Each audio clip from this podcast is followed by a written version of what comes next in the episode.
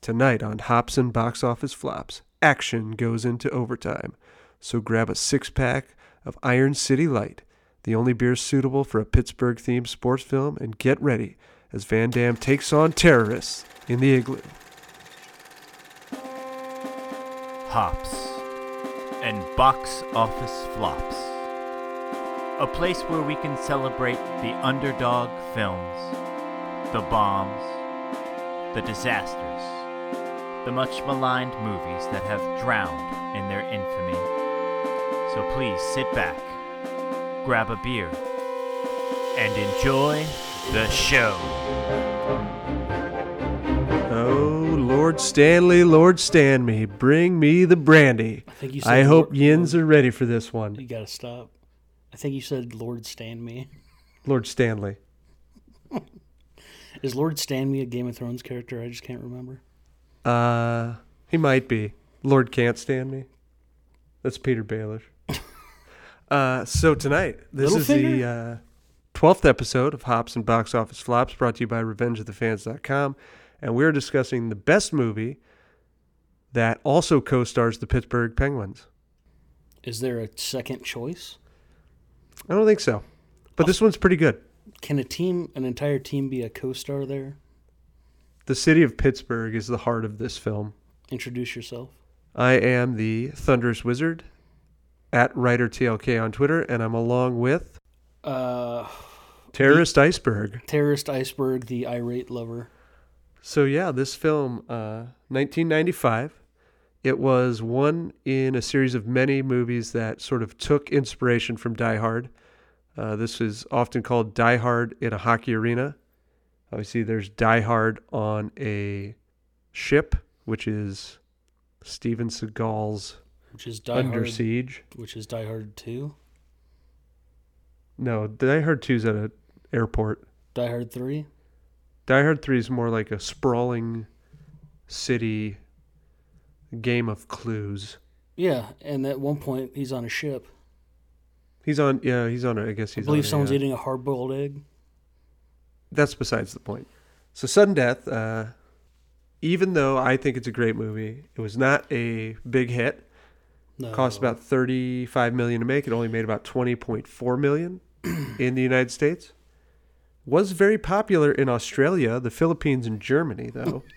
so take take that what you will with big, it. big hockey towns. I I'm all tongue twisted. Don't sweat it. I have a theory on this. I am 99% sure that they had the title for this movie before they had a script. Uh, what's pretty funny about this movie is that it was just like the brainchild of someone not really involved in Hollywood at all. So uh, the wife of the Penguins owner was like, "Hey, I have a story." And it's essentially Die Hard, but we own the team, so we can film it here. The wife of the Penguins owner wrote this. Yeah, she came up with the story treatment for this movie. Did she get the story by credit? I believe, yeah, Holy yeah. shit. So uh, pretty interesting. That's bleak because I was shocked in the first two minutes. It opens with the death of a child. Yeah, you know, you really have to set something that's going to have this high of stakes. This is Game Seven of the Stanley Cup, by the way, where uh, Evil Powers Booth, who I didn't even know he had a character name until I was doing the true and false section of this, but Evil Powers Booth, Joshua Foss, you know, he's a bad dude, and he he's taken over Game Seven, which is offensive enough as a Penguins fan that you're going to ruin Game Seven. But you know, I feel like they didn't give the uh, John Claude Van Damme smothering a child in the first two minutes really enough time to kind of settle because there's a very stark cut after that that just has the title Game Day on the screen. There's a lot of cuts in this movie. I mean, when it ends, Including It a literally guy getting just his ends. neck cut by a chicken bone. yeah, I I do have a series of best kills slash fight scenes, so we'll go through some of those. But like, I mean, the movie literally ends with a helicopter crashing into the arena. There's no follow up scene of whether the daughter's okay or the son's okay. The movie's just over. It's done. do your uh, do your synopsis of the movie. All right. So, movie is directed by Peter Himes. Guess what else he directed? Backdraft. Time Cop. Gee, The Berlin decision. Uh, he also later worked with Van Damme on a movie called Enemies Closer, which co stars Van Damme is himself. uh, the star of Dead Man on Campus. The guy from Freddy vs. Jason No. that plays the cop. Does he play the. Does Tom Everett Scott play the cop in Freddy vs. Jason? no, that, you're thinking of the other guy. Yeah. He is in Dead Man on Campus, too. He's like the crazy roommate. Who I are you forget his thinking name. of? Dead Man on who stars in Dead Man on Campus? Tom Everett Scott, of course, Zach Morris, and then the guy you just referenced, who I can't remember his name. Oh, Tom Everett Scott. The American Werewolf in Paris. yeah yeah. He was sort of a thing for a little bit. and Who's then he Tom wasn't. Hanks' son? Colin Hanks? He's like the Colin Hanks of the early '90s. that might be generous, but I guess we'll go with it. We need to figure out what happened. To his So, career. uh, Peter Himes also directed one of our personal favorites, End of Days, don't speak for me. Yeah, that's that's actually correct. The Relic, Oh, and 1986's Running Scared with Billy Crystal and Gregory Hines. oh, tap dancing Gregory Hines. Okay, listen, I had a lot of problems with this movie, but I'm going to give you my biggest problem in my synopsis. So here's my my one sentence. Okay, do you want the real synopsis? Yeah, hit me. Okay. Real synopsis. This is from Tubi, which is an app I discovered when I was searching for how to not spend money on this. I paid twelve ninety nine because you could only buy it through Xbox. So you can watch this for free on Tubi. Yeah, fuck you. It's actually a decent little app. It has some stuff on there. It actually has a list of things that goes stuff you can't find on Netflix. that's that's solid marketing. So their description was a father is in a race against time to save his daughter, the vice president, and a crowded stadium when terrorists take over a Stanley Cup game. Pretty straightforward. That's no like calling him a father is generous. Here's here's my synopsis: uh, disgraced Belgian French Canadian firefighter leaves his kids alone profusely at a hockey game. The amount of times he left his kids boggled my mind. Not even He was busy. okay, if you're not going to be able to watch over your kids, why bring them to a really crowded hockey game? Why bring them to game seven? Yeah. Especially because the daughter's relatively young. Dude, the son's only like 11 or 12. That son's a little shit anyway. So He's kind of a dick. Dude, he burns his fucking dad and sister constantly when she says, He- uh, I'm going to tell dad. What's he going to do? Change a light bulb? he loves referencing how his dad is like sort of at the end of his rope. His dad, these kids know his dad smothered a child. It's a pretty bold move to talk shit about him. Well, I don't think he meant to kill that girl. meant to or not, he smothers a child at the beginning of the movie. Then his own, well, his son shits on him for not being able to work afterwards. How many years later was it?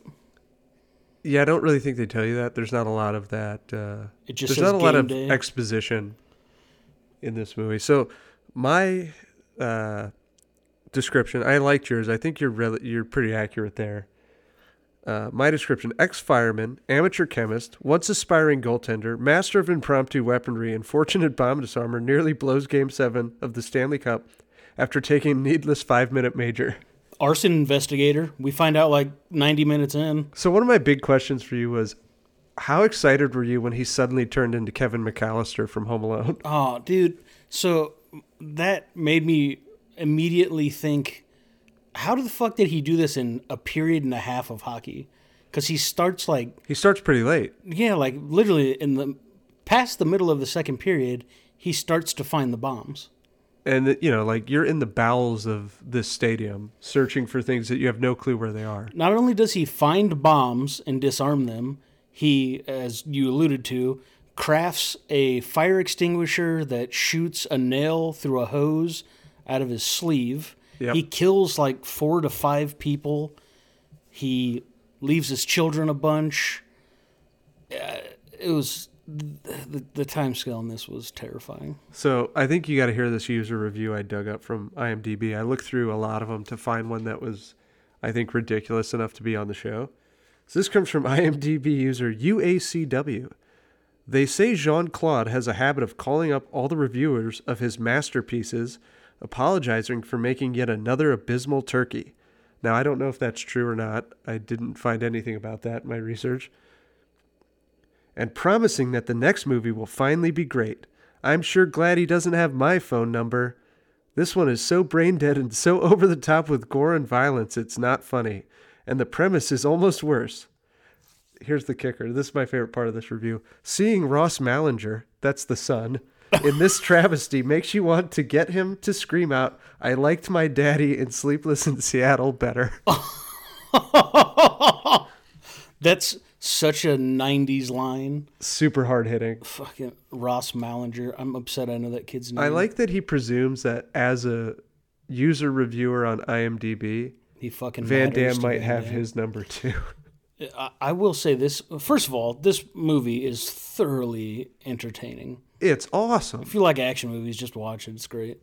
But uh, Powers Booth, the bad guy in this, what's his character name? Joshua Foss. Didn't even know he had a character. Literally, I didn't know he had a name. But Powers Booth is in this, and he is a real fucking bad guy.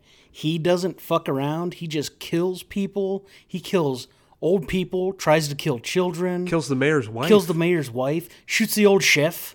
Like, Yeah, he just fucking dude. murders people. they did the poor chef and his wife pretty raw on this in this movie. God, yeah, I didn't expect that, but he's a he's a legit fucking bad guy. He doesn't like he's not one of those bad guys that just starts telling you his plan and you escape. No, he fucking murders No, like he, he civilians. he doesn't lie. He's not like Ed Harris in in The Rock, where he's like, oh well, they called our bluff. No, he he just goes ahead and shoots hostages at the end of every period. That's a good analogy. Yep.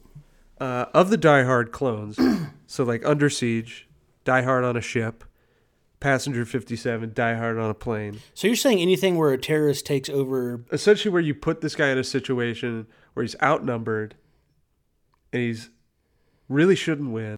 Yeah, but Seagal was a Navy SEAL chef, so he should definitely have won. That's the thing is, you never find out. Like I was expecting there to be some Um, this background on what Belgian firefighter to Van have Damme some did sort of aside like from play hockey growing up, yeah, like some because that comes into play. French Canadian Special Forces training, if that's even a fucking thing. But no, he's just a firefighter that has heroic tendencies. They also put Speed on this list and called it Die Hard on a Bus. Um, I think these are all good movies. Um, I don't think it's particularly.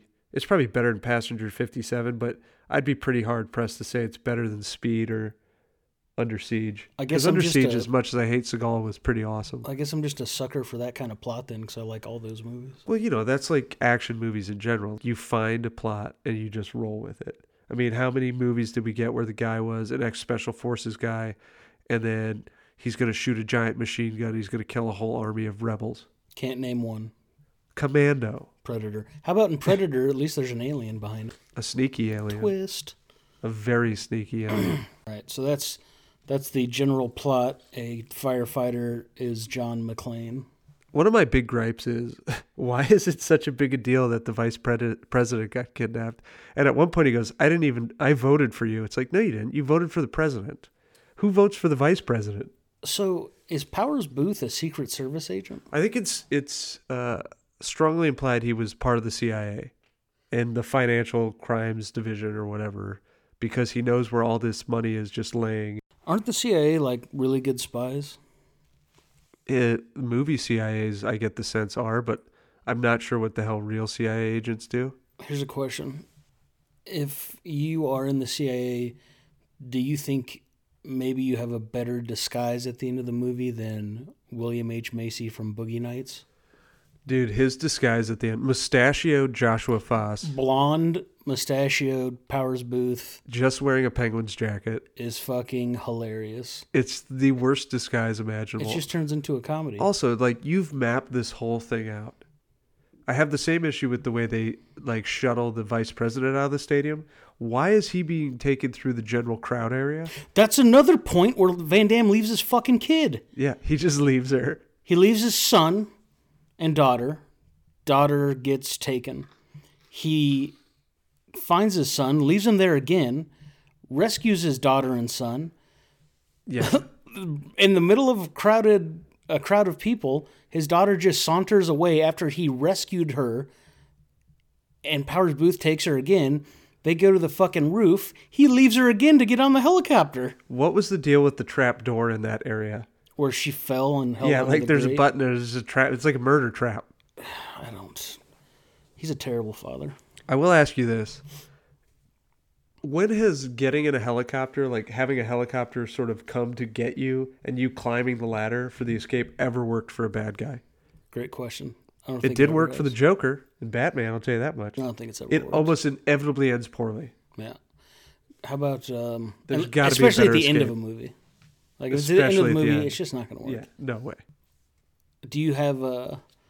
So on the uh, line of thinking that they just thought sudden death is a good term. Let's make a movie out of it.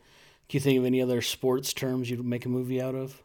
Well, I'm curious why this didn't get a sequel. Double OT, shootout, Oh, nice.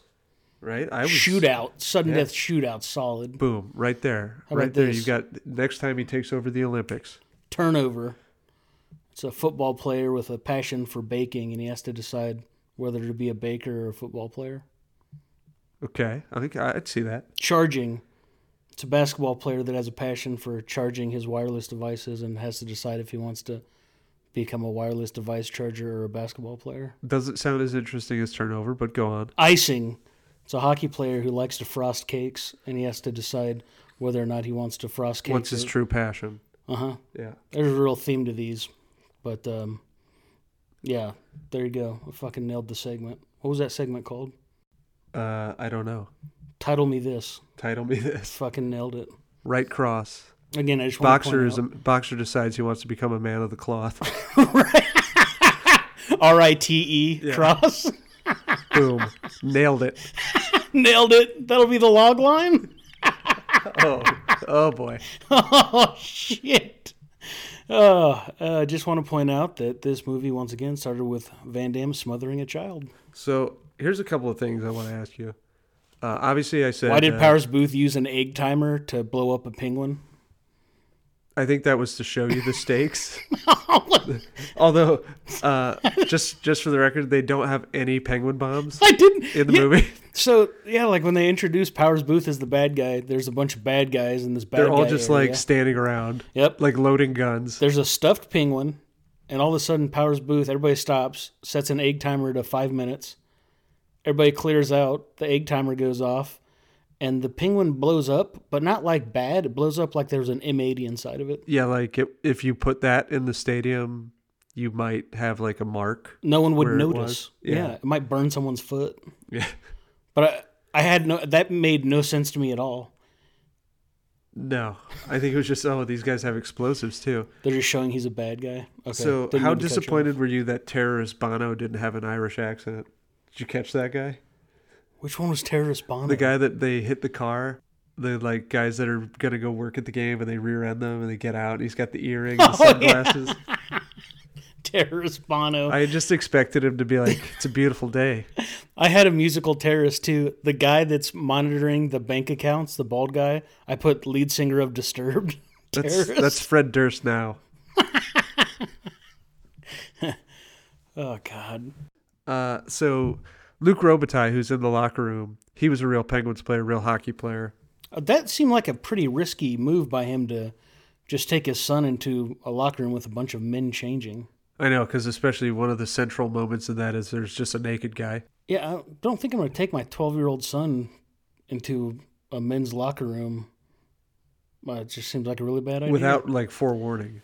I don't know when I was comfortable seeing a bunch of grown dicks, but I think even like my first foray into a locker room when I was like 14 or 15, I was like, oh God. This sounds like you're going to start telling me about how in middle school you had a dick drawing obsession and then somebody found your lunchbox. Working and- on this real veiny Yeah. bastard. A better sports moment. The improbable Van Dam save, as we said, he, he suits up.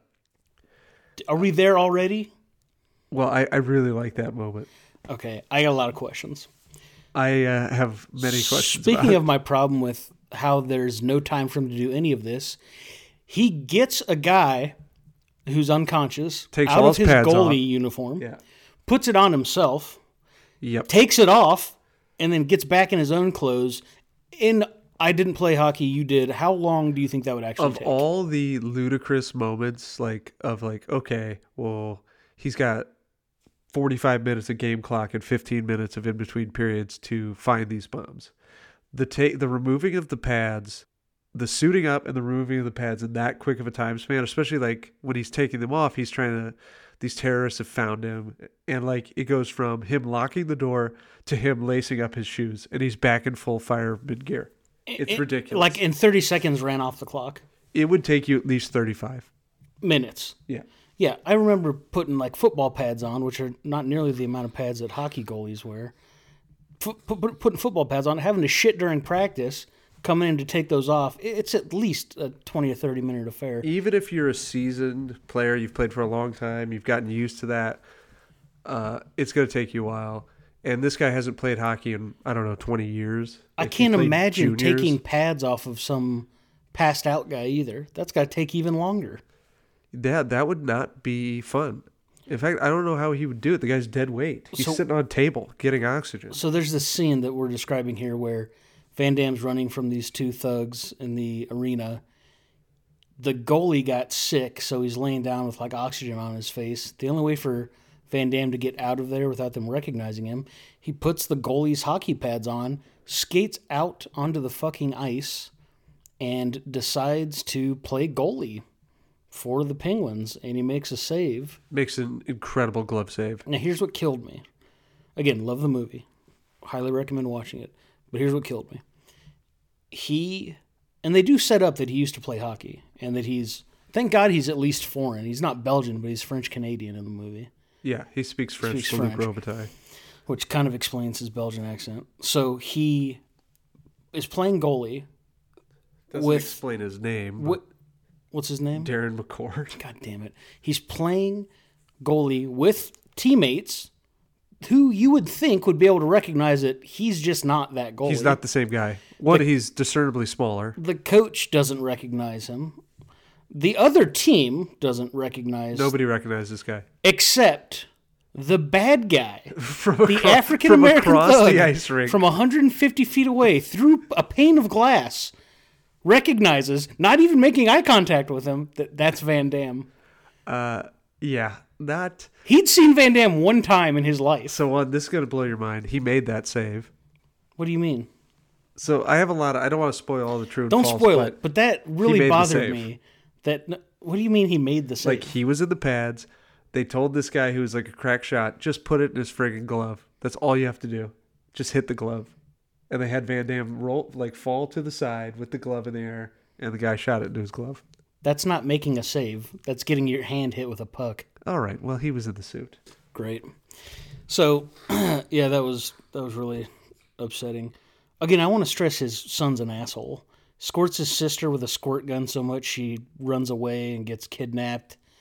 Speaking of which, no way he gets that squirt gun into the arena anymore. Well, nowadays, no way. yeah, not not nowadays. uh, puckhead guy, probably my favorite guy in the whole movie, who who yells at the guy to sit down at Hallmark. That's awesome. He's got his face painted. I didn't pay to see you. The best. Uh, did you immediately think? And this is just my dumb brain. As soon as the daughter came out to see Van Damme at the beginning when he goes to his ex-wife's house, I'm like, oh, it's the girl from Little Miss Sunshine. No, because she wasn't born yet. Again, I'm an asshole, and I, in my mind, was like, oh, that's weird. She just maybe she has a weird condition where she doesn't age, but. I'll refer to her as not the girl from Little Miss Sunshine from here on out. So r- really, the crux of the movie is he's going to disarm the bombs, but he's got to get his daughter back. Of course, he becomes Kevin McAllister and begins making all these crazy contra- contraptions. Uh, but throughout it, Powers Booth is probably the highlight of the film. He's pretty great. He is pretty great. So I got a whole bunch of his lines, and I want to know which one you think is the best. What he says to the the Secret Service agent: "Dead heroes get the best funerals." Solid. Uh, what do I want? World peace? What do I want? Question: World peace, an end to bigotry, and no more mini malls. Nope. Objective: I get funny all over when you talk like that. You're reading his worst lines. His best line is when I the love that line. is when the chick says, "Nobody in a ten thousand dollar watch," and he goes, "It's a fifteen thousand dollar watch." Good line. I'm not the one paying some Neanderthal forty million dollars to skate up and down a slab of ice. Yeah, what hockey player is making forty million dollars a year? Well, not a year. It'd be like over the lifetime of a contract. Nobody makes remotely that close in the NHL. Uh, life's just a shitbox of irony. That's solid. uh, How about uh, it's a trick question. The best line comes from the announcer when he yells, Get in the fast lane, Grandma. The bingo game is ready to roll. Uh, and that's Mike Lang, who he's doing okay. But he put on more moves than May West. He did. Mo- he did miss all of the playoffs. I was listening to the home game today. He did not announce. Sort of bummed, but he did uh, He crushed it. In this appear at movie. the intermission. He's the man. Crushed it in this Uh, movie. and one of our one of our true false segments will be which one of these lines is not a real Mike Lang line. Oh God. Uh, so here's the one I really liked. I wonder who gets the cup if I blow up the building before the game is over. That's pretty solid. He was great. It's a good question. He's a real sleaze. He does just kill people indiscriminately. He, w- I thought he was a d- dynamite '90s action movie bad guy. Here's a line that got me. When Powers Booth is interrogating the little girl, he says, uh, Who are you here with? And she says, My daddy, and he's a boss. That's a great line. So a couple of things. When the girl gets brought up to the box by the mascot, the mascot shoots a man point blank in the head. Yep. She then shoots him again, and he groans. What the hell happened there? It was two shots, literally, from the. And he's like, "Oh, it's like wait, he was dead." Don't don't question. It was just, you know, an after death moan. And my other big series is the best fight slash kill of the film, Let's do it. uh, Throwdown with the mascot, which is just a Donnybrook, back Dude. and forth through the kitchen area. Did you say a Donnybrook? Chick's hand gets stuck in a fryer. It's a it's a throwdown. They literally use like every piece of that kitchen for the fight. Every piece. the it's fryer, fantastic. the meat slicer. But I got real the, pissed. First the of vent all, fan. okay, that's what pissed me off. If the if they're wearing a giant mascot head, what does lifting the f- giant foam head up into a vent fan accomplish? When you're in a fight for your life against iceberg, terrorist iceberg, not the benevolent, friendly iceberg who throws free T-shirts to people, you've just got to you've got to do what you got to do I love that he dumped cayenne pepper into the penguin's into eyes. the penguin's mouth, Uh, Yeah. which was her eyes. It was fucking hilarious. uh, the chicken bone kill. Oh, so good. First of all, I couldn't figure out what he was torturing that guy on, and then I realized I think it's dry ice. Yep. I Just think so. Uh, shoving his face on dry ice. Threatened to rip his ear off by sticking it to dry ice and then kills him with a chicken bone. the ena- the elaborate nail shooting rig kill. Pretty solid. That he only had one nail though. I don't think that would have killed the guy. One it's nail like getting a dart in the neck. wouldn't kill the guy. Yeah, and then immediately what I thought was as soon as that happens, another guy's gonna pull a gun on him, which happens. Roasted hallmark. Oh God, I didn't expect him to come back. Yeah. Okay, so he takes the Super Soaker gun that his kid had, and it's not a real size Super Soaker. It's like almost a keychain size Super Soaker. Yeah, it's a smaller one. He fills it with lighter fluid, and then he has a Zippo. Now, from what I remember, the Super Soakers that are that small shoot like one little line of water. They don't like spray a bunch of water. This motherfucker shoots the lighter fluid from that gun onto a Zippo, and it looks like a flamethrower. Oh, it's intense. It's insane. It looks like someone dropped a nuclear bomb, the amount of explosion it causes. But yeah, he lights Hallmark on fire. It's pretty great. and then Hallmarks somehow comes back after being like Oh, spoiler alert. completely on fire. First of all, spoiler alert Hallmark comes back, but Hallmark is also, He's a bad guy. yeah, he's a turncoat. So that's sort of one of the, you know, unlike the guy who's just a, a dingbat in Die Hard, he's kind of an asshole. the guy and that he does Coke. thinks Carl Winslow is wrong about everything. Oh, yeah. The, what are their names? The, the Johnsons? Well, just like Saigon, eh, Slick? I was in high school, dickhead. you know, those guys are actually good guys. Yeah. That, I did like that twist that uh, Hallmark was a bad guy, and it, Yeah. it happens pretty early. I mean, this movie is so much like Die Hard. Aside from that twist, they even like start to send in a SWAT team, and then a guy starts blowing shit up around them, and they have to retreat. it's like the exact same movie. Isn't the the only civilian that Hans Gruber killed was that guy that did coke, right? I thought he killed a couple. Well, he killed, uh, not the Mr. Takagi. Oh yeah, yeah. I think Booth was a little bit more evil though. Booth was much more of a sociopath Killing old than people is Gruber fucked. because I, it wasn't even really about the money for him. I don't think it was more like, "Hey, I can take this." Yeah, it was a powers play. Again, power play. Powers play. Oh, There's, power play. there's another sequel. Right fucking there, nailed it. Yeah, I like the uh, dry ice torture scene that turns into a chicken bone kill. That was the My favorite fight. Uh, Civic Arena rooftop tumble slash spotlight dangle to scoreboard light show. So that was I. I actually liked it. It all looked practical when he's like up on the fucking arena. Well, they filmed it at the arena. When he threw the dude onto the dome and he slid off, it didn't look cheesy. Like No. it looked legit. And part of the appeal of the Civic Arena was it was one of the only arenas in the league that opened, like had a retractable roof. I was it was- thinking in my head, why the fuck does a hockey rink need to have an open Yeah. dome? But well, And then, of course, mustachioed Powers Booth crashing into the arena in the helicopter. dude, when he put that fucking disguise on, so the helicopter looked bad.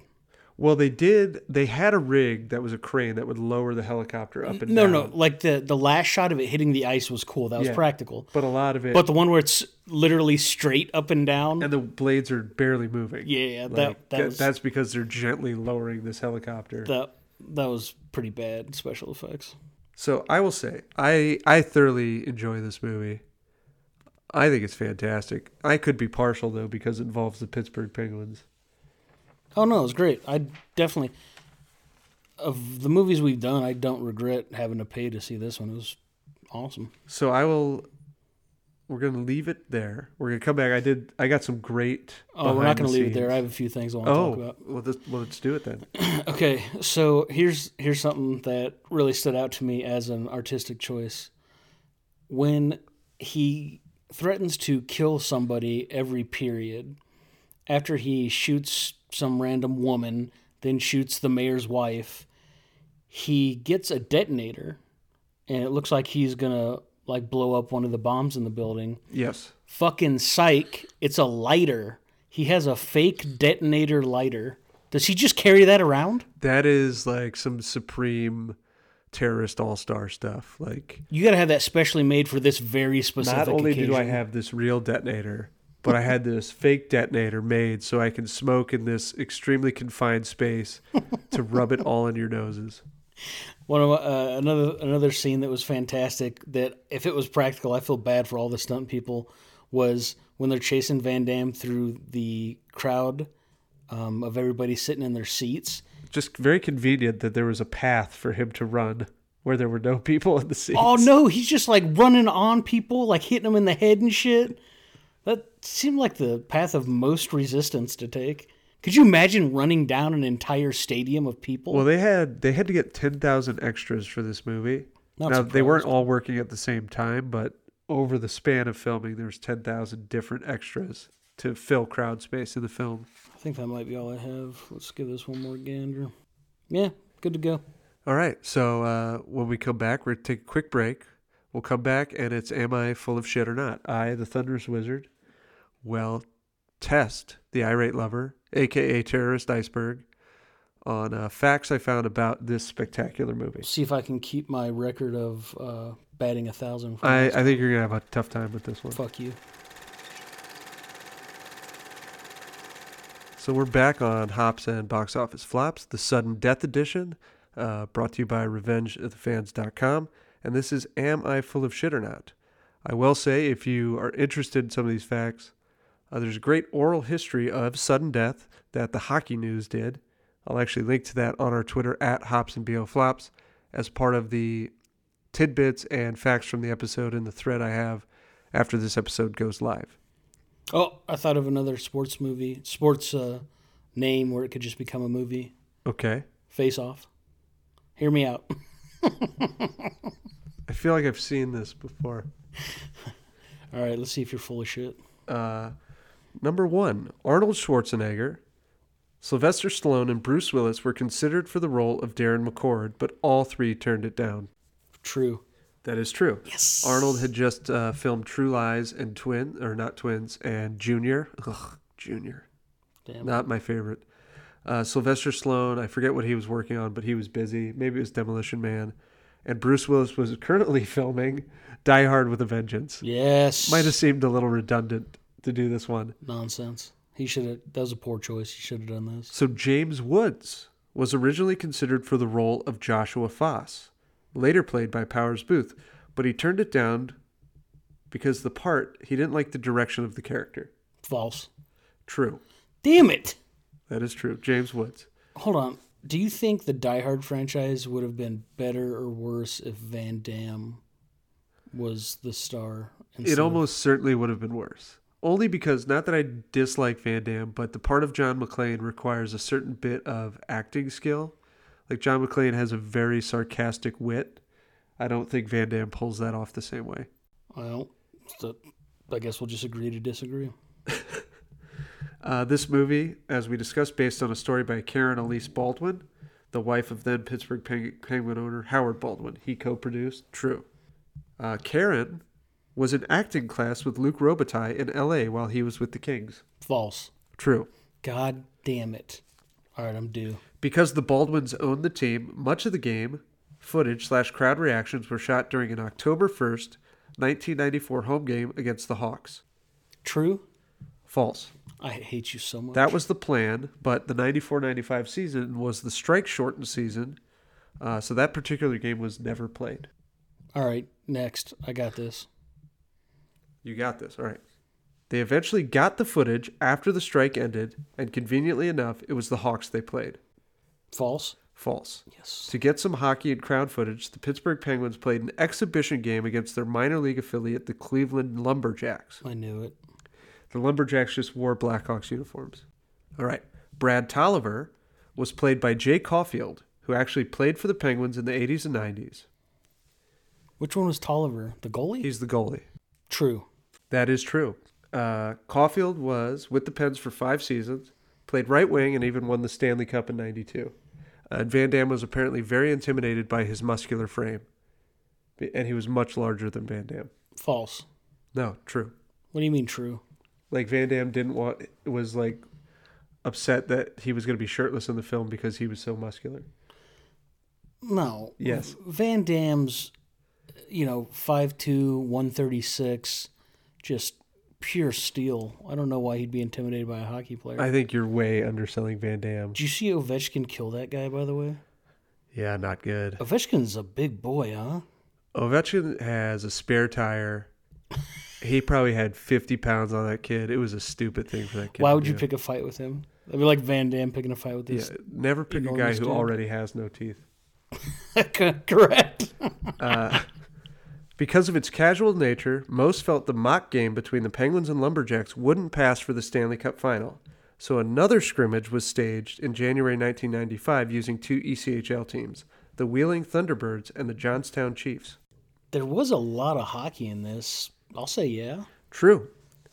Now, the footage from that contest is what you predominantly see in the movie. Gotcha. So how many real Penguins Is players? that true or false? Oh, false. No, it is false. Yeah. They didn't use the footage from this second game. Figured. So much of what they used in Sudden Death was actually uh, utilized the talents of numerous local area hockey players. Most of the close up or distance shot, as well as key goals, saves, body checks, they were all performed by like ex college guys or ex pro players and sometimes in beer league players. So was Robitaille the only Penguin? Robitaille was the only uh, real player aside from Jay Caulfield. The rest were like minor league guys wearing actual Penguins players' jerseys. So you see like Yarmir Yager, you see Ken Reggett, see Ronnie Francis, but they were all Lemieux? played by Lemieux was not in the movie, Gotcha. but they were all played by fake guys. Did the NHL have to license their shit for this? Uh, yeah, Huh.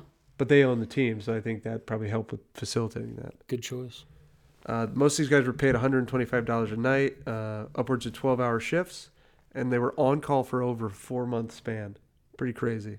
It took four months to shoot the hockey scenes. Yeah. According to one of the extras, this is now true or false, there were about 15 to 20 hockey players there per night. There was a snack table. We'd come off the ice and we would sit together. If Van Dam came over, his assistant would tell us all to move 10 feet away from the table. I don't think he's that much of a dick. False. True. Oh my god. Okay, so back to Van Dam's improbable glove save. So was this like the peak of Van Damme? So this was like after Double Impact, Bloodsport, obviously. After Universal Soldier. I would. I think this is probably his most competently made movie. Yeah, Oh no, Hard Target. Hard Target's good. That's a John Woo movie. That's his most competently made movie. Time that's- Cop I like too. So Okay. I mean, I haven't seen that in a long yeah, oh, time. let's. I, I've seen it recently. Don't, don't. Don't stand up for Uh, Are that. you sure? You might want to edit that out of the podcast. Time Cop. Hard Target's his best competently made movie. Shams Can we do that? 'Cause I- Boudreaux. I love that movie. Lan- Boudreaux. I Lance Henriksen. unabashedly love that movie. It's great. It's uh, that movie is essentially what was that awful version of it? Surviving the game. Did John Woo direct that? yeah, John Woo did Hard Target. He did Face Off, Hard Target, Oh, Uh, Broken Broken, Broken, Arrow. Uh, Was Hard Mission, Target his Mission Impossible first? Two. Oh yeah. His his movies, uh, his Chinese movies are far superior to the ones he made in America, like Hard Boiled, just better movies. Not that like, I mean, Face Off's pretty I need you entertaining. to be a little obviously. less Chinese nationalist on this podcast. So Van Damme's improbable save. It was his idea. He thought it would be a clever way for him to avoid the terrorists who were pursuing him. Van Damme was a natural skater, so it worked out perfectly. I don't know which part of that's false, but I'm gonna say he was an, an unnatural skater. False. It's all false. Yeah. The origin of that idea was from a story Karen and her husband developed called Red Line. This is great because this fits into actually our fake sports movies about a Soviet goaltender who is able to defect because he's wearing his mask. that project never happened. No. So they used it here. Uh, also, Van Damme hated wearing skates and insisted on wearing his tennis shoes in the scene. So they had to teach him how to shuffle along the ice like he was wearing skates in his tennis shoes. Oh my! I will say this. My first thought was, you know what? He's flexible as fuck. He could probably do the butterfly. Exactly. But all they did was shoot a puck into his glove. Yep. Uh, to make the arena appear full, they sprinkled 10,000 cardboard cutouts of people among the extras. If they did, I didn't notice. So that's pretty sweet. They Also, did. Wow. Definitely not the people he had to run over. Uh, there is, in fact, a novelization of this film, Fal- false. the False. audio version of which is narrated by Powers Booth. False. False. True. What? We got to What? find this audiobook. Okay, that's our next podcast. I would love to listen to Powers Booth. How did you read not like sudden take death. excerpts from that and like splice them in between our nonsense? Yeah, You're a that- shitty that is producer. incredibly awesome. All right, here's our last one. So Mike Lang, he's very famous for his exuberance and uh, incredibly inventive calls when people score goals. God, he was awesome in this. Uh, so which of these is not a real Mike Lang call? He's smiling like a butcher's dog. Somebody call Van Dam. Phil Kessel just hijacked the arena. Buy Sam a drink and get his dog one too. get in the fast lane, Grandma. The bingo game is ready to roll. Let's go hunt moose on a Harley. And call Arnold Slick from Turtle Creek. Now that's actually Creek, but uh, Pittsburgh Pittsburghese uh, they pronounce it Crick. The Phil Kessel line. Yeah, I made that up. Yeah, of course you did. I actually You love submitted Phil it to a Kessel. contest a contest to be Mike Lang's new goal call. It didn't get picked. It would be like, you know, somebody call Van Damme and then whoever scored, you insert that player's Hold name. on.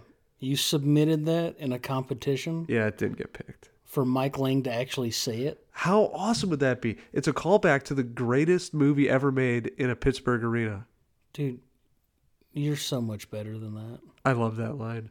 I think, you know, hey, if you're listening, Mike, give it a chance. That's all I'm Don't. saying. Give it a chance. If you're listening, Mike, that's a it's a bold assumption. All right, so when we come back, our third segment, we're going to recast this film with all Game of Thrones characters, not actors, characters. Yes. So stay tuned. We'll be right back. Just a heads up Game of Thrones spoilers ahead.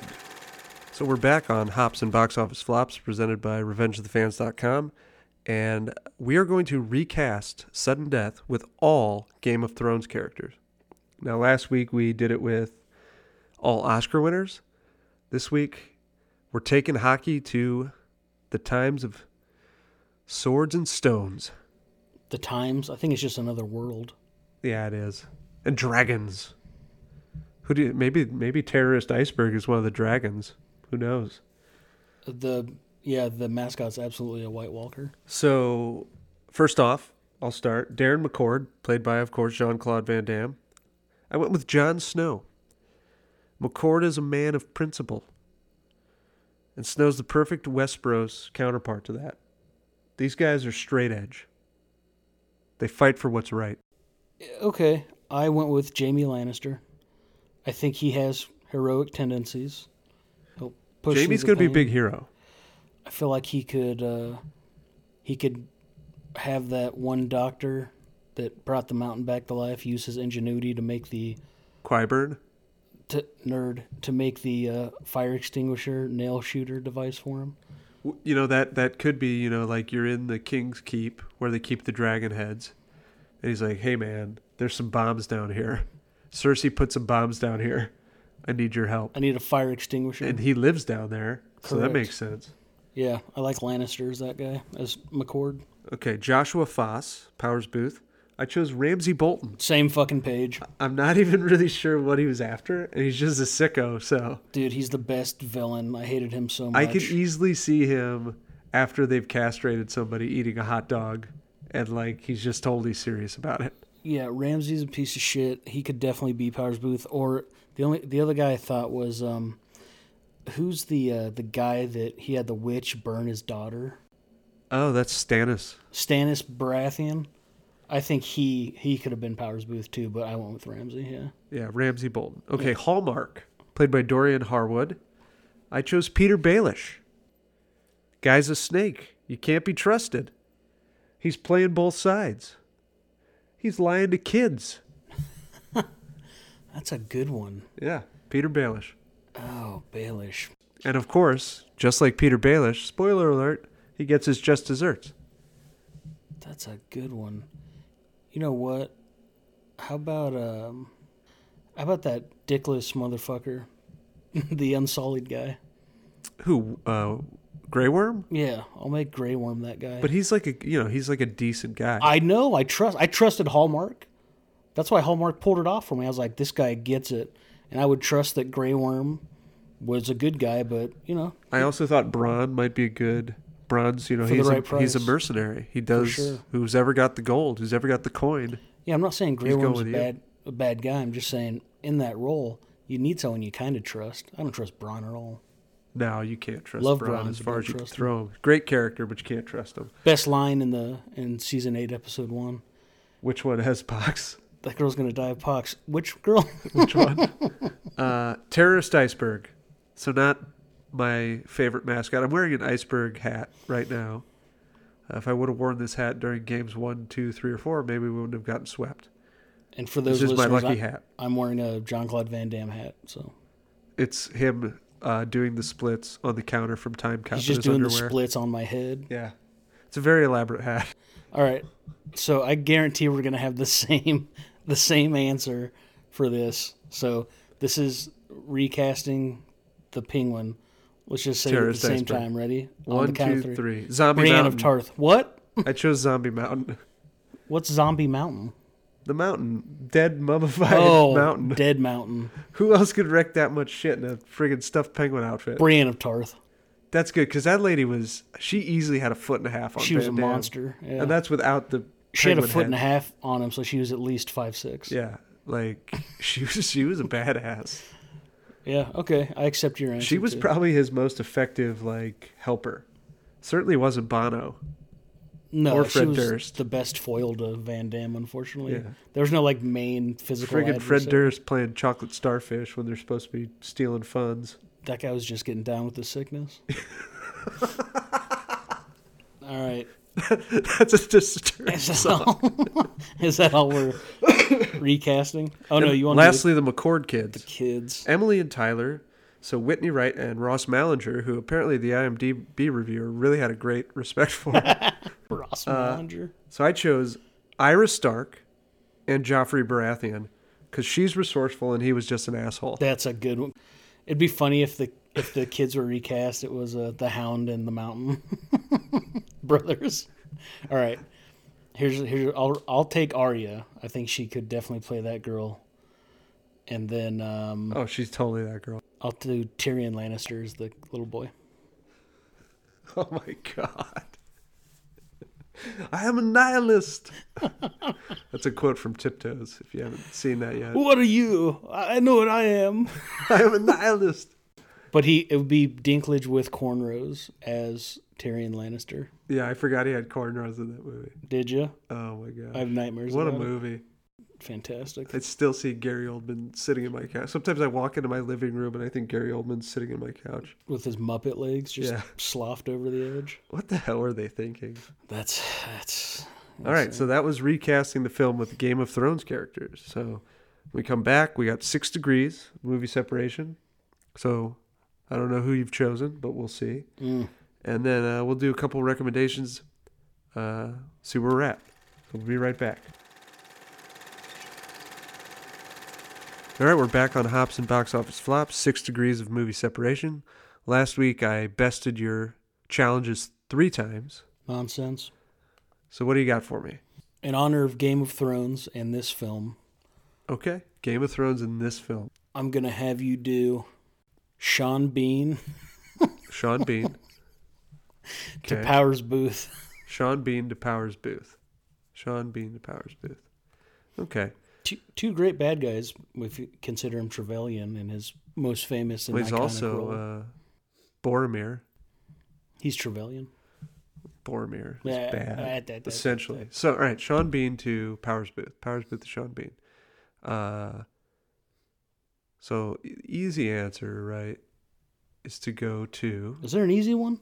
Well, if you get this in less than Powers like- Booth is in Tombstone. So. I'm listening.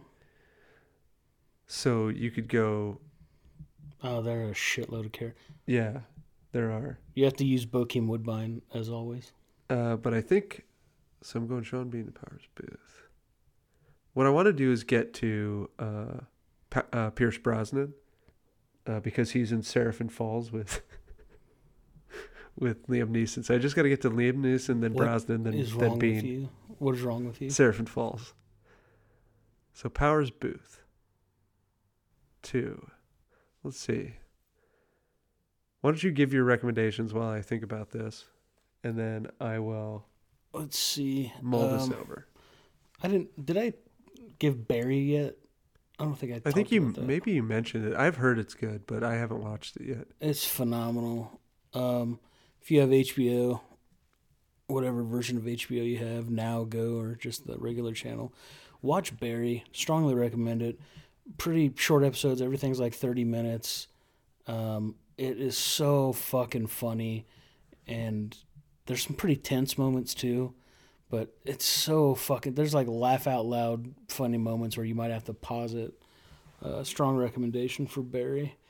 I binge that and uh new season of Veeps out of course. I also just got into uh finally finished up Brooklyn Nine Nine. Okay, I got it. Recommended that. Does it include Liam Neeson? No, I this was really easy. It's just uh, Powers Booth to uh, Elijah Wood in Sin City, Elijah Wood to Sean Bean in Lord of the Rings. Oh wow, that was easy. So you can give me another one if you want, and then you can continue recommending. All right, let's do. See, here's what sucks: if I give you Van Damme, you get Expendables. I won't use the Expendables because I actually could have went from Sean Bean to Harrison Ford in Patriot Games, and then use the Expendables there. I'll I won't use the Expendables. All right, the girl from Little Miss Sunshine. Oh, I don't know anything with her. the wait, the real girl Yeah, or this one? not the not this one. The real Because I don't girl. think she did anything really ever after this. no, Whitney- no, the real girl right. from Little. It's just themes from our podcast. Abigail Breslin. The real girl from Little Miss Sunshine Okay, to Bono. to Bono. okay, Do you know a fucking movie he's actually been in? yeah, he's in Across the Universe, which is the Beatles musical. Does that count? Well, it's a musical featuring all Beatles music, but it has actual actors in it. Is it a documentary? No. So he's like this guy that he sings Lucy in the Sky with Diamonds. He's part of this like traveling band of just, you know, hippies. I forget what his character name is, but yeah, he's in that. So Bono, I guess I would go to Evan Rachel Wood from there. Wait, who am I connecting Bono to? The girl to from to Little Miss Abigail Sunshine? Breslin. Abigail Breslin. So Evan Rachel Wood, I feel like she's in something with. Well, all right. So go ahead and go ahead and uh, recommend, and I'll think about it because I think I can get to it. Uh, I'll just plug another podcast I listen to religiously. It is uh, NFL draft season, and this is actually a really good one right now or year round if you're a fan of football and you kind of want the insider's take on things. Podcast called Move the Sticks. It features a gentleman named Daniel Jeremiah and another gentleman named Bucky Brooks. They both have uh, scouting experience, and uh, Bucky actually played in the NFL for I think two or three teams, but they uh, they don't just you know yell at each other like most fucking asshats on E ESPN do. It's not like Stephen A. Smith and Max Kellerman. They actually share some insightful stories and break down players and teams and games on a level that uh, will actually make you a more knowledgeable fan. So strong Wait, recommendation. who am I doing it? Abigail Breslin. To who? Uh, Why did I forget that? I don't know. No, Oh, Chris- Bono. to Bono. Okay, yes, to Bono. There's no way you do this. Uh, yeah, I'll get it. I'll get it. I'll get it. Yeah, th- I'll get it for sure. Are you starting with Bono or starting with her? Well, I'm already, I'm thinking about stuff that I can get with Bono if I connect him to. Uh, Can you incorporate Barry Pepper somehow? No, probably not. Bokeem Woodbine? No, definitely not. No. Well, I'm sure I could, but I'd have to think about it for far too long. But I'm I'm thinking about. We So were- Jim Sturgis is the star of We really have to rethink this segment for the podcast. of what's it called of Across the Universe. So Bono to Jim Sturgis to I'm just going to make sex noises when there's silence. what? No, you can't do that. Well, That's then awful. hurry up. to Andy Garcia in uh, Geostorm. hmm Uh-huh. We'll go Andy Garcia to Al Pacino in The Godfather 3. You should go Van Damme and Time Cop. Oh, is Andy Garcia in Time I Cop? don't know. No, he's not. it's a guy that looks like him and has a beard. It's not quite the Andy guy that Garcia. meets himself and they morph together. So Al Pacino. The guy that meets himself. Is that a euphemism for masturbating? Good God. oh, good God. Meets himself. Uh, so we're at uh, Al Pacino. Uh, I don't even know. I'm getting to Abigail Breslin, right? I thought you were getting to Bono. Well, I went from Bono to Jim Sturgis to Andy Garcia to. So Bono to Sturgis to Garcia. And I got to get to. Gar- You said Garcia to Pacino, right? Yeah. So, I mean, that would take me, I guess, to Oceans if I felt like it. Oceans 11, he's the casino owner. Or Oceans 13. You have to use Scent of a Woman. No. or you use Chris O'Donnell again? Yes. Dude, in like five episodes, we're going to make this segment. You can only use movies that we've done or actors from movies that we've done. Well, that would make it considerably harder. So, Andy Garcia. It's the too. name of your sex tape. Andy Garcia two. I did Pacino right in The Godfather three. So then Pacino two. Goodness gracious! What's Abigail Breslin been in besides? Uh, hey, Well, you're she's the in- one that talked shit and said you wanted a hard one. She's in the movie with Schwarzenegger and Maggie, so I could go to Arnold. But besides that, Uh, besides that, she's in Zombieland. oh, you Yeah. have to be able to get from Pacino to Harrelson easy, Yeah, that's what I'm trying to think. Yeah, dude. Pacino to Arnold through the Expendables is easy too. Bruce Willis is in that fucking movie. yeah. But I said I wouldn't use the Expendables. That's true. Only with Van Damme you can't. So what if I, if I went Breslin to Harrelson in Zombieland? Yeah, And then you go Harrelson to you gotta get Harrelson to Pacino somehow. Harrelson two. He was in The Devil's Advocate with Keanu Reeves. Does that help? Woody. Oh wait, uh, Al Pacino. it's like Woody Harrelson's in that. I don't remember that guy being in there. Dude, if we could recast that and The Devil's Advocate. Woody Harrelson has to play Al Pacino, I can't. Yeah, Oh man, my brain's not working again today. This is see. I don't this get. is perfect I for don't me. get sleep. It's bad. It's bad. The Penguins get swept. It's no good. Abigail Breslin was it in Little Miss Sunshine with Greg Kinnear. Greg Kinnear was in Oh, got it. So Breslin to Harrelson in uh, Zombieland. Harrelson to Kevin Costner in The Highwaymen, Kevin Costner to Andy Garcia in The Untouchables. So it just goes, you skip Al Pacino, you don't even need him. And then it goes Garcia to Jim Sturgis. Or no, was, wait, was it? So it was. all right, so Bono to Sturgis. Here come the to sex Garcia noises. to Costner to Harrelson, Breslin. Pancake. It's a movie about a football player that also likes making breakfast foods. To also to owns a chain of IHOPs. He owns a bed and breakfast, and he has to figure out whether or not he wants to pursue his passion. You know what for the sequel to that one is? When it's when it, when he when he's got to wrestle with the decision of taking the IHOP to the IHOB. No. Does he want to be that guy when pancakes are his passion? what? Pancake two. Electric Boogaloo, Damn it. flipping this one for you. Pancake two, extra syrup. so, uh, my recommendations, uh, you know, just if you haven't watched Game of Thrones, well, we already spoiled some moments for you. Your You really- recommendations, Game of Thrones. You really should be watching that. Uh, th- it's like the end of an era. 17 million people tu- turned into the tuned into the uh, premiere of that show. There's almost no other show in the last 15 years that have had ha- has had that massive of viewership because of the diversity of options for people to watch. Like 17 million, it's astounding that that show got that many viewers. I have a recommendation. And it's With on a and it's on a premium channel. the NFL draft coming up. Watch the best football movie ever made, The Program. Should get you nice and hype for it. Yeah, of you watch the program where all of the players in the movie are not going to the NFL draft, except for Bullsh- the one that could have, and he breaks his Bull- leg. Shit. We know Barnyarski's not going. Can't You don't tackle. think Darnell Jefferson makes it pro? no way. You don't think fucking Joe Kane's a backup somewhere? Kane is able. Yeah, in the what? Is, what was the league that just folded? The Where's the AAF? one where the heavy set quarterback plays? He could play there. arena football? Yeah. Did you just call J- Jared Lorenzen the heavyset quarterback? Yes.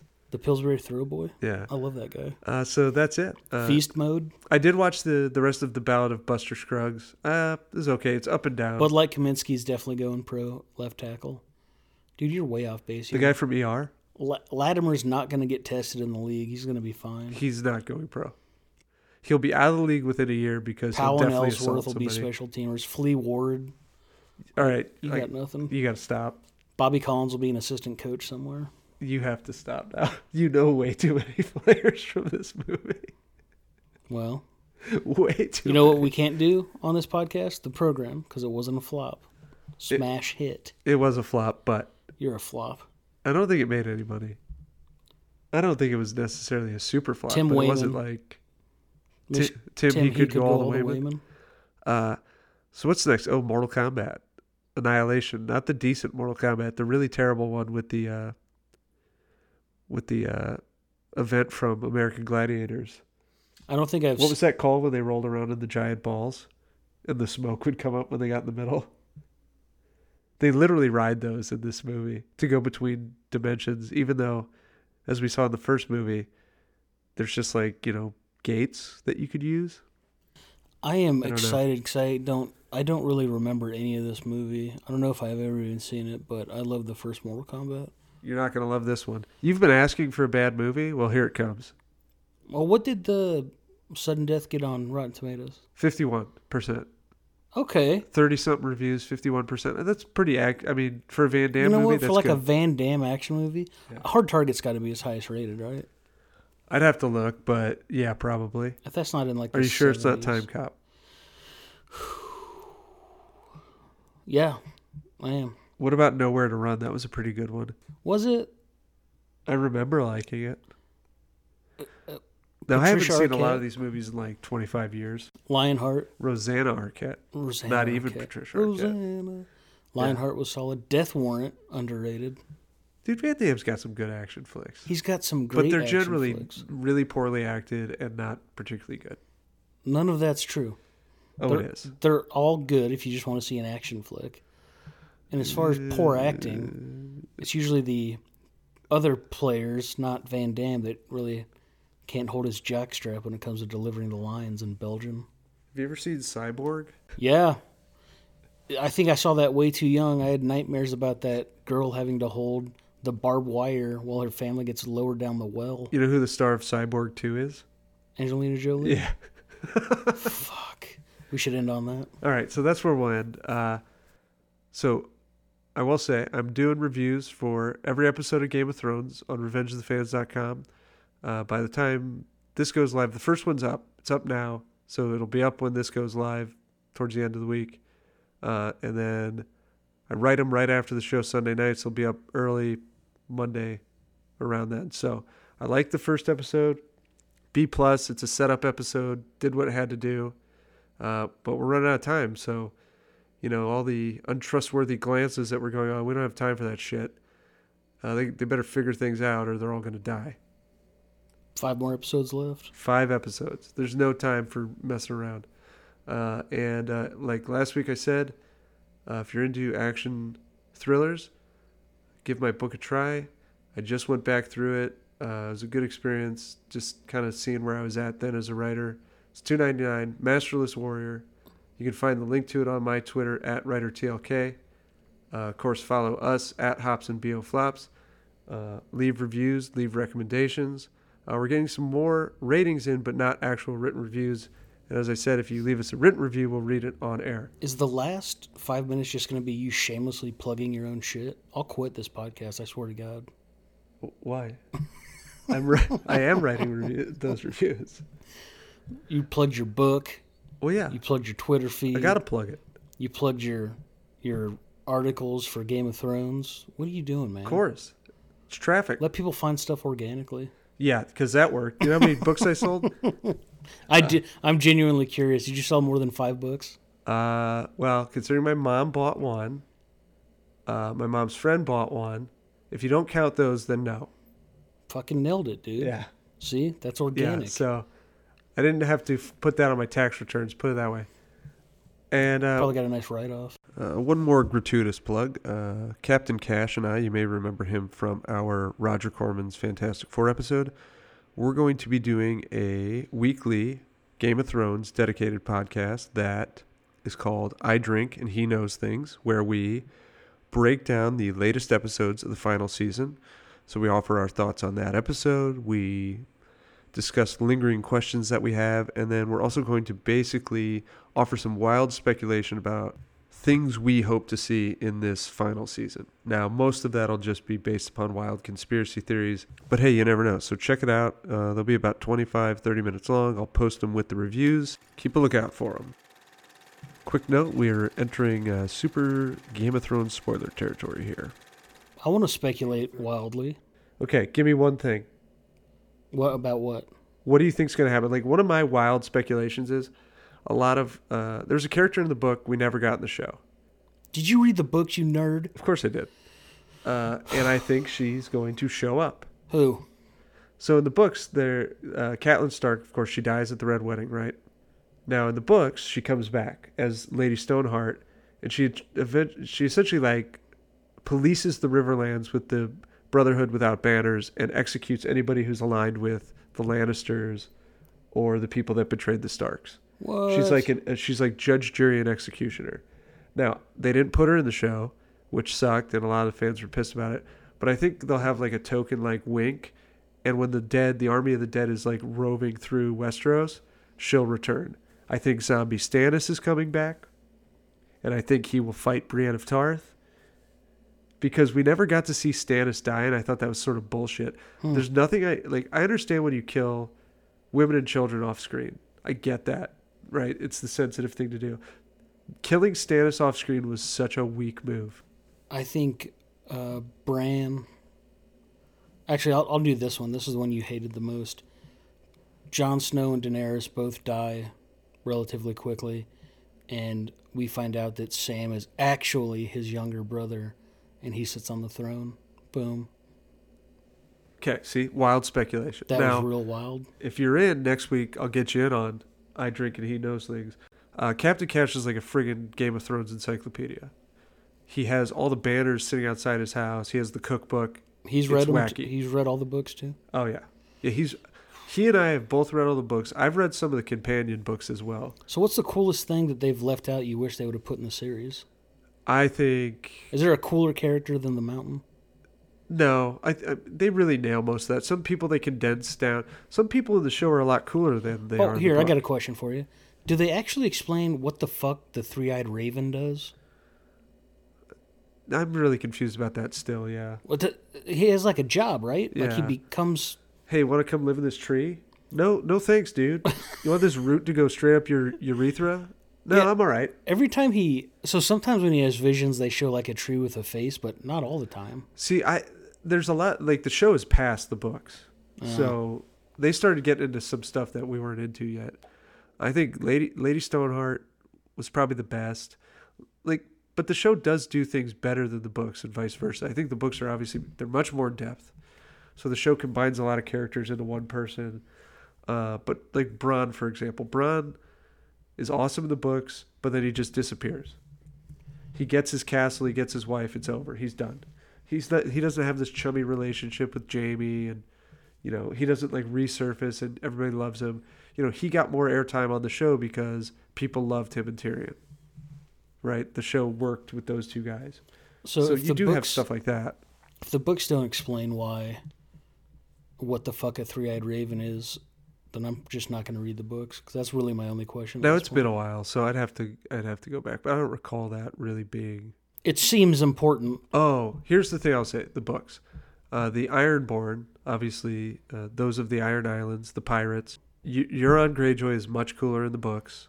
In this, he's like handsome and just kind of a creep. He's way cooler in the books.